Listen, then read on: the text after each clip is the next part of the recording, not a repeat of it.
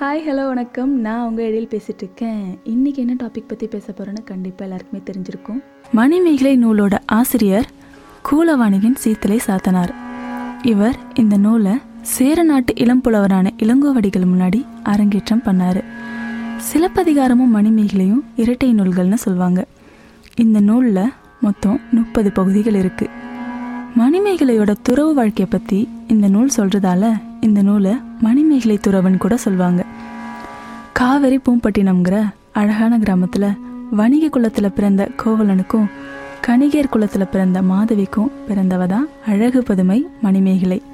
காவேரி பூம்பட்டினம் ஒரு ஒரு ஊரோட பேருக்கும் ஒரு காரணம் இருக்கும். அந்த மாதிரி இந்த ஊருக்கு ஏன் இந்த பேர் வந்தது அப்படின்னா ரொம்ப காலங்களுக்கு முன்னாடி இந்த ஊரோட பேர் சம்பாபதி அப்படின்னு ஒரு பெண் தெய்வத்தோட பேர் தான் இருந்தது. அந்த ஊரில் இந்த சம்பாபதி தெய்வம் காவலாக இருந்தாங்களாம். அதனால தான் அந்த ஊரை சம்பாபதி அப்படின்னு அழைச்சாங்க. சோழ மன்னனான காந்தமன் அகத்திய முனிவரை வேண்டினாரு. அப்போ அந்த முனிவர் அவரோட கரக நீரை கீழே கவிழ்த்தாரு. அந்த நீர் தான் காவிரி ஆற்றோட தோற்றம் அப்படின்னு சொல்றாங்க. சம்பாபதி ஊரை நோக்கி காவிரி ஆறு பெருக்கெடுத்து ஓடினப்போ அங்க காவலா இருந்த சம்பாபதி தெய்வத்தை பார்த்து காவிரி ஆறு வணங்கி நின்னுச்சு. அப்போ அந்த தெய்வம் இது வரைக்கும் என் பேர் சொல்லி தான் இந்த ஊரை அழைச்சாங்க. ஆனா இனிமே உன்னோட பேரை சொல்லி தான் இந்த ஊரை அழைப்பாங்க அப்படின்னு சொல்லி மறைஞ்சிட்டாங்களாம். அதனால தான் இந்த ஊருக்கு காவிரி பூம்பட்டினம் அப்படின்னு பேர் வந்தது. ஒரு நாள் ஊர் முழுக்க திருவிழா கோலமா இருந்தது.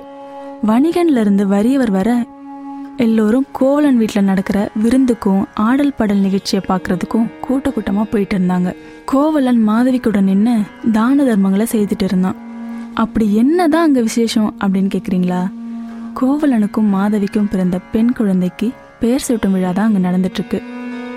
கோவலன் அவனோட குழந்தைக்கு மணிமேகலையின் பேர் வச்சதுக்கு கூட ஒரு காரணம் இருக்கு. என்னன்னா கோவலனோட முன்னோர்களில் ஒருத்தர் வணிகம் செய்ய கடல் பயணமாக போனார்.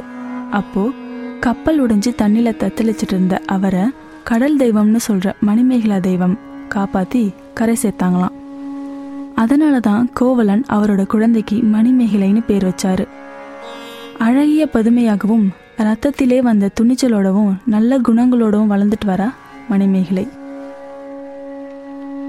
ஒரு காலத்துல சோழ மன்னன் ஒருத்தர் வானத்துல தொங்கிட்டு இருந்த மதில்களை அழிச்சதால தூங்கையில் எரிந்த தொடித்தோல் செம்பியன் அப்படின்னு அவரை பாராட்டினாங்க. அந்த சோழன் அகத்தியரோட கட்டளைப்படி இந்திரனை வணங்கி காவிரி பூம்பட்டினத்துல இருபத்தெட்டு நாள் இந்திர விழா நடத்தினாரு. அந்த விழால இந்திரனோட அருளை அவருக்கு கிடைச்சது.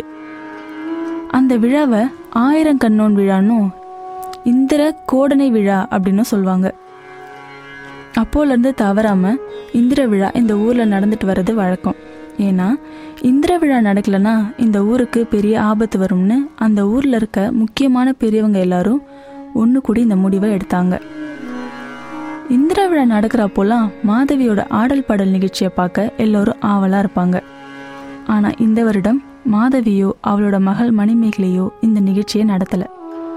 இதனால் ஊரில் இருக்க எல்லாரும் அவங்கள திட்டி தீர்த்துட்டாங்க இதை தாங்க முடியாத மாதவியோட அம்மா சித்ராபதி மணிமேகலையோட ஒரே நெருங்கிய தோழி சுதமதி கிட்ட மாதவியை எப்படியாச்சும் அழைச்சிட்டு வான்னு சொல்லி அனுப்புகிறாங்க மதுரையில் பொய்யான குற்றத்துக்காக கோவலனை விட்டுட்டாங்க அப்படின்னு மாதவி ரொம்ப கவலையா இருந்தா. கோவலனுக்கு ஆடிய பாதம் வேறு யார் முன்னாடியும் அரங்கேறாது அப்படின்னு அவளோட எல்லா செல்வங்களையும் விலை மதிப்பில்லாத பொருளையும் எல்லாருக்கும் தான தர்மம் பண்ணிட்டு புத்த பிக்குனி அதாவது ஒரு புத்த துறவியா ஆகிடுறா மாதவி. மணிமேகலையும் துறவியா ஆகணும் அப்படின்னு முடிவு பண்ணி மாதவி கூடவே புத்த மடத்துல வளர்ந்துட்டு வரா. மாதவியை தேடி அங்கே வந்த சுதமதி நடந்த எல்லாம் சொல்லி அவங்க ரெண்டு பேரையும் கூப்பிடுறா. கோவலனோட இறப்புக்கு அப்புறம் ரொம்ப சோகத்தில் என்ன செய்யறதுன்னு தெரியாம பெரிய பக்திமானான அரவணஹடிகள் காலில் வந்து விழுந்தேன். அவர்தான் என்ன நல்வழிப்படுத்தினாரு. அது மட்டும் இல்லாமல் நானும் கோவலனும் மணிமேகலையை நல்ல வழியில் வளர்க்கணும்னு முடிவு பண்ணியிருந்தோம். மணிமேகலை கோவலனோட குலவாரிசு. நான் பத்தினியா இல்லைனாலும் மிகப்பெரிய பத்தினி கண்ணகி கோவலனோட மனைவி. அதனால மணிமேகலைக்கும் அவங்க தாயாகிறாங்க. அப்படி இருக்கும்போது மணிமேகலை எப்படி இந்த மாதிரி ஒரு வழியில வளருவா அப்படின்னு அவங்க முடிவை தெளிவாக சுதமதி கிட்ட சொல்கிறாங்க சுதமதி என்ன சொல்றதுன்னு புரியாம முழிச்சிட்டு நின்றுட்டு இருந்தா. மணிமேகலை அவளோட தோழி சுதமதி கூட பார்க்குறவங்க கண்ணை பறிக்கிற உபவானத்துக்கு மணிமேகலை அவளோட தோழி சுதமதி கூட பார்க்குறவங்க கண்ணை பறிக்கிற உவவனம் அப்படின்ற ஒரு சோலைக்கு பூ பறிக்க போகிறாங்க அதே நேரத்தில் கணிகர் வீதி வழியாக வந்துட்டு இருந்த சோழ நாட்டு இளவரசன் உதயகுமாரன் கிட்ட மணிமேகலை உவவன சோலைக்கு போகிறத பார்த்தேன் அப்படின்னு வணிக தொழில் சேர குமரன் சொல்கிறாரு ரொம்ப நாளாக மணிமேகலையை அடையணும்னு காத்துட்டு இருந்த உதயகுமாரனுக்கு இது ஒரு நல்ல சந்தர்ப்பமாக அமைஞ்சது. அவளை இப்போவே என் தேரில் ஏற்றி கொண்டு வரேன் அப்படின்னு சொல்லிட்டு மின்னல் வேகத்தில் அங்கிருந்து ஓவனத்துக்கு போகிறான் உதயகுமாரன். அப்போ அவனோட தேர் சத்தம் கேட்ட மணிமேகலைக்கு உதயகுமாரன் அவளை பார்க்க தான் வந்துட்டு இருக்கான் அப்படின்னு தெரிஞ்சுது. ஏன்னா அவன் முன்னாடியே மணிமேகலை விரும்புகிறத சித்ராபதி கிட்ட சொன்னான்னு சுதமதி மாதவி கிட்ட சொல்லியிருக்கா. ரெண்டு பேருக்கும் என்ன பண்ணுறதுனே புரியாமல் பயத்தில் இருக்கப்போ சுதமதி அந்த சோலையில் இருக்க பளிங்கரை மண்டபத்தில் மணிமேகலையை ஒளிய சொல்லிட்டு அவளை விட்டு தூரமா தனியா நிக்கிறா. தனியா நிக்கிற சுதமதியை பார்த்த உதயகுமாரனுக்கு விஷயம் புரிஞ்சுது. நான் வரதை தெரிஞ்சுட்டு உன்னோட தோழி ஒளிஞ்சுக்கிட்டாளா என்ன? எங்க அவ? அப்படின்னு சுதமதி கிட்ட கேட்குறான் ஆனா மணிமேகலை எங்கன்னு அவ சொல்லவே இல்லை. அதுக்கு பதிலா அவ இப்போ புத்த பிகுனி ஆகிட்டா. அவளை இனிமேல் எப்பவும் உங்களால அடையவே முடியாது. மீறி பண்ணா அது ஆபத்துல முடியும் அப்படின்னு சொல்ற எதுவுமே அவன் காதுல விழலை. அதுக்கு முன்னாடியே மண்டபத்தில் ஒளிஞ்சிருக்க மணிமேகலை பார்த்துட்டு நீ என்ன சொன்னாலும் என்னைக்கா இருந்தாலும் அவ எனக்கு கண்டிப்பாக கிடைப்பா அப்படின்னு கோவமாக சோலையை விட்டு வெளியே போகிறான் திரும்ப உள்ளே வந்து இவ்வளோ அழகாக இருக்கியே உன்னை ஒரு விஜயனால் கைவிடப்பட்டவன் ஊரில் எல்லாம் சொல்கிறாங்களே நீ எப்படி இவங்களோட இருக்க? அப்படின்னு கேட்டான். என்னோட அம்மாவை இழந்து நானும் என் அப்பாவும் தனியாக தான் வாழ்ந்து வந்தோம். விஜயனால் ஒரு தப்பான திருமணம் யாருக்கும் தெரியாமல் நான் பண்ணிக்கிட்டேன். ஆனால் என்ன அவன் கை விட்டுட்டான். என் அப்பாவுக்கு இந்த திருமணத்தை பற்றி தெரிஞ்சதுக்கு அப்புறமும் அவர் என் மேலே ரொம்ப அன்பாக இருந்ததால் வீதி வீதியாக கையெழுந்து என்னை காப்பாற்றினார் ஒரு நாள் வழியில் ஒரு பசு அவரை குத்தி குடல் வெளியே வந்துருச்சு. யார்கிட்ட உதவி கேட்டாலும் யாரும் எங்களுக்கு உதவி பண்ண முன் வரலை. அப்போது சங்க தர்மன் அப்படின்னு ஒரு புத்த முனி எங்களுக்கு உதவி பண்ணார். அப்புறம் இங்கே கூப்பிட்டு வந்தார். அப்போதான் எங்களுக்கு மணிமேகலை மாதவியோட நட்பு கிடைச்சது அப்படின்னு சொல்லி முடிச்சா. ஓ அப்படியா? இதுதான் விஷயமா? அப்படின்னு சொல்லிட்டு அந்த சோலையை விட்டு கிளம்பிட்டான். அவன் போனதுக்கப்புறம் அந்த மண்டபத்துக்குள்ளேருந்து மணிமேகலை வெளியே வந்து என்னை கற்பில்லாதவள் நல்லதவ உணர்வு இல்லாதவள் அப்படின்னு எவ்வளோதான் அவன் என்னை திட்டினாலும் இவன் என்னை விரும்புகிறான் ஏன்னு தெரியல? என்னால் அவனை வெறுக்க முடியல. இதனால என்னோட தவ வாழ்க்கை கெட்டுடுமோன்னு பயமாக இருக்குது அப்படின்னு சொல்கிறா அப்போது அங்கே நடக்கிற இந்திர விழாவை பார்க்க வந்த மணிமேகலா தெய்வம் ஒரு சாதாரண பொண்ணு போல தன்னை உருவம் மாற்றிட்டு அந்த சோலைக்குள்ளே போகிறாங்க அந்த சோலைக்குள்ளே இருக்க மணி மண்டபத்தில் இருந்த புத்த பிகுனி பக்கத்தில் போய் நின்று சுதமதியை பார்த்து ஏன் இங்கே நிற்கிறீங்க உங்களுக்கு என்ன நடந்துச்சு? அப்படின்னு கேட்குறாங்க அங்கே நடந்த எல்லாத்தையும் அவங்க கிட்ட சொல்கிறா சுதமதி. அதுக்கு ஒரு சாதாரண பெண் உருவத்தில் இருக்க மணிமேகலா தெய்வம். நீங்கள் சொல்கிறதெல்லாம் பார்த்தா கண்டிப்பாக உதயகுமாரன் இந்த சோலைக்கு வெளியே தான் இருப்பான். அதனால் சோலையோட சுவரில் ஒரு சின்ன வழி இருக்குது அந்த வழியாக சக்கரவாள கோட்டத்துக்கு போயிடுங்க அப்படின்னு சொல்கிறாங்க உடனே சுதமதி மணிமேகலா தெய்வத்தை பார்த்து சக்கரவாள கோட்டத்தோட வரலாறு என்ன? அப்படின்னு கேட்குறா அவங்க அந்த வரலாறை சொல்லி முடிக்கிறதுக்குள்ள சுதமதி அங்கேயே தூங்கிடுறா. அப்போ மணிமேகலா தெய்வம் தன்னோட மந்திர சக்தியை பயன்படுத்தி மணிமேகலையை மயக்கமாக்கி அவளை அங்கிருந்து வான் வழியாக பறந்து முப்பது காதன் தெற்கு திசையில் அங்கே இருக்க மணிப்பல்லவம்ங்கிற தீவில் அவளை தனியாக விட்டுட்டு போயிடுறாங்க. அங்கிருந்து மணிமேகலை நினைவால் தூங்காமல் இருக்க உதயகுமாரன் முன்னாடி போயிட்டு நீ ஒரு மன்னனோட மகன். இது போன்ற செயல்களை நீ செய்துட்டு இருந்தா இந்த செங்கோலாட்சியே கவிழ்ந்துடும் அதனால் தவ நெறியில் இருக்க மணிமேகலை மேலே நீ கொண்ட காதலை விட்டுட சொல்லி அறிவுறுத்திட்டு அங்கேருந்து மறைஞ்சிடுறாங்க. அதுக்கப்புறம் மணிமேகலா தெய்வம் ஓவனத்துக்கு போயிட்டு அங்கே தூங்கிட்டு இருந்த சுதமதியை எழுப்பி நான் தான் மணிமேகலா தெய்வம். இங்கே நடக்கிற இந்திர விழாவை பார்க்க தான் நான் இங்கே வந்தேன். நீ பயப்பட வேணாம். மணிமேகலைக்கு புத்த வழியில் போகிறதுக்கு நல்ல நேரம் பிறந்துருச்சு. அதனால தான் நான் அவளை தூக்கிட்டு போயிட்டு மணிப்பல்லவ தீவில் விட்டுருக்கேன். அவளோட முற்பிறவி செய்திகளை தெரிஞ்சுட்டு ஏழு நாளில் இங்கே திரும்புவா. அவள் வேறு உருவத்தில் வந்தாலும் உனக்கு அவளோட உருவம் வெளிப்படையாக தெரியும்.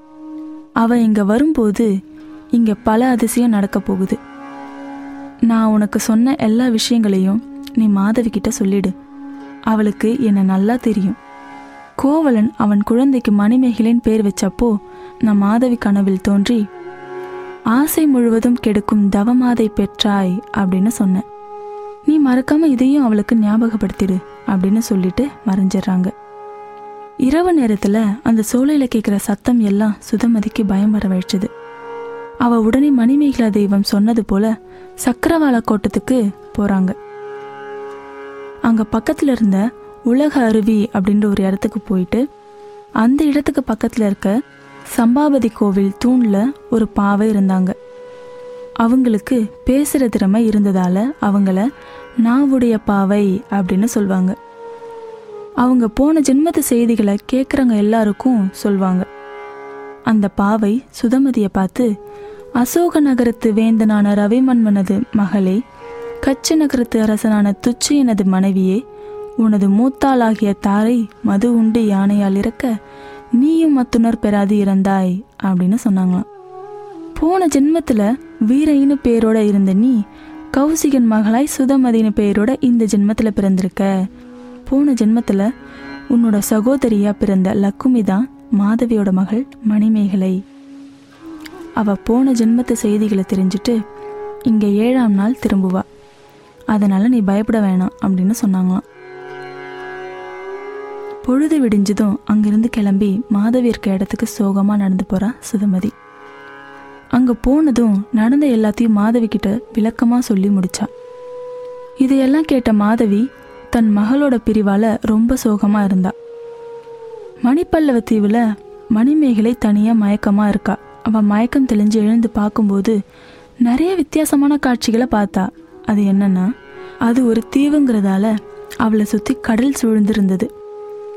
அது மட்டும் இல்லாமல் அங்கே இருக்க கழனியில் சங்குனால உழுத பள்ளத்திலாம் முத்துலாம் விளைஞ்சிருந்ததாம். அங்கே இருக்க கடல் அலைகள் பாவலத்தையும் சந்தனக்கட்டைகளையும் கரை ஒதுக்குச்சான் இந்த காட்சிகளை பார்த்து வேறு இடத்துல நம்ம பிறந்திருக்கோமோ அப்படின்னு ஆச்சரியப்பட்டாலாம். ஒருவேளை நாம் உபவனத்தோட வேறு பகுதியில் இருக்கோமோ அப்படின்னு அவளே நினச்சிக்கிட்டா. கொஞ்ச நேரத்தில் சுதமதியை நினச்சி சுதமதி நீ எங்க இருக்க? அப்படின்னு கவலைப்பட ஆரம்பிச்சிட்டா. அவளோட அம்மாவையும் அப்பாவையும் நினச்சி அந்த யாருமே இல்லாத தீவுல அழுதுட்டு இருக்கா. அவ முன்னாடி திடீர்னு ஒரு தர்ம பீடிகை வந்தது. அது பார்க்க மூணு முழ உயரமா ஒன்பது முழ அகலமா வட்டமா இருந்துதான். அதோட மேல புத்தரோட பாதம் இருந்தது. அந்த பீடிகைய புத்தரோட ஆசனம்னு சொல்வாங்க. அது எல்லோரோட முன் பிறவியை பற்றி சொல்லும் சக்தி வாய்ந்தது. மணிமேகலை அந்த பீடிகையை பார்த்தது தான் தாமதம். அதை பார்த்ததும் ஆனந்த கண்ணீர் விட்டு அந்த பீடிகையை சுற்றி வந்து வணங்கினான் மணிமேகலை. அந்த பீடிகை மணிமேகலையோட பூர்வ ஜென்மத்து செய்திகளை அவளுக்கு உணர்த்துச்சு. அசோக நகரத்து அரசனான ரவிவன்மனது மனைவியான அமுதபதி என்பவளுக்கு மகளாய் பிறந்து அத்திபதி அரசன் தேவியான நீலபதிக்கு பிறந்த ராகுலனுக்கு மனைவியாக இருந்தேன்.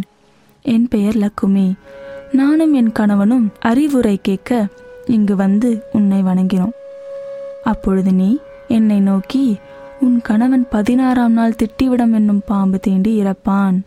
நீயும் இவனுடன் தீ குளிப்பாய். பின்னர் பூம்புகாரில் பிறப்பாய். அங்கு உனக்கு ஒரு துன்பம் வரும். அப்பொழுது மணிமேகலா தெய்வம் தோன்றி நள்ளிரவில் உன்னை தூக்கிச் சென்று ஒரு தீவில் சேர்க்கும். அங்கு நீ நாக நாட்டரசர் தொழுத புத்த பீடிகையை தொழுவாய். பின் உன் பழம் பிறப்பை அறிவாய் அப்படின்னு முழு கதையும் அவளோட முன் ஜென்மத்திலே சொன்ன எல்லாமே அவளுக்கு ஞாபகம் வந்தது. அதுக்கப்புறம் மணிமேகலை புத்த பீடிகையை பார்த்து என்னோட கணவன் எங்க பிறந்திருக்காரு? அப்படின்னு கேட்டா. இந்த கேள்விக்கு பதில் இங்கிருந்து உன்னை தூக்கிட்டு போக வரும் தெய்வம் தான் சொல்லணும் அப்படின்னு சொல்லிட்டு புத்த பீடிகை மறைஞ்சிட்டாங்க. அந்த தெய்வம் இன்னும் வரலையே அப்படின்னு ஏங்கி அழுதுட்டு இருந்தா மணிமேகலை. அவளை அங்கிருந்து கூப்பிட்டு போக அந்த தெய்வம் வந்தாங்களா இல்லையா? இன்னும் என்னெல்லாம் நடந்தது? இதெல்லாம் தெரிஞ்சுக்க நீங்கள் நெக்ஸ்ட் எபிசோட் வரைக்கும் வெயிட் பண்ணணும். இதோட கடையை மட்டும் கிளம்புறது நான் உங்கள் எழில். டடா.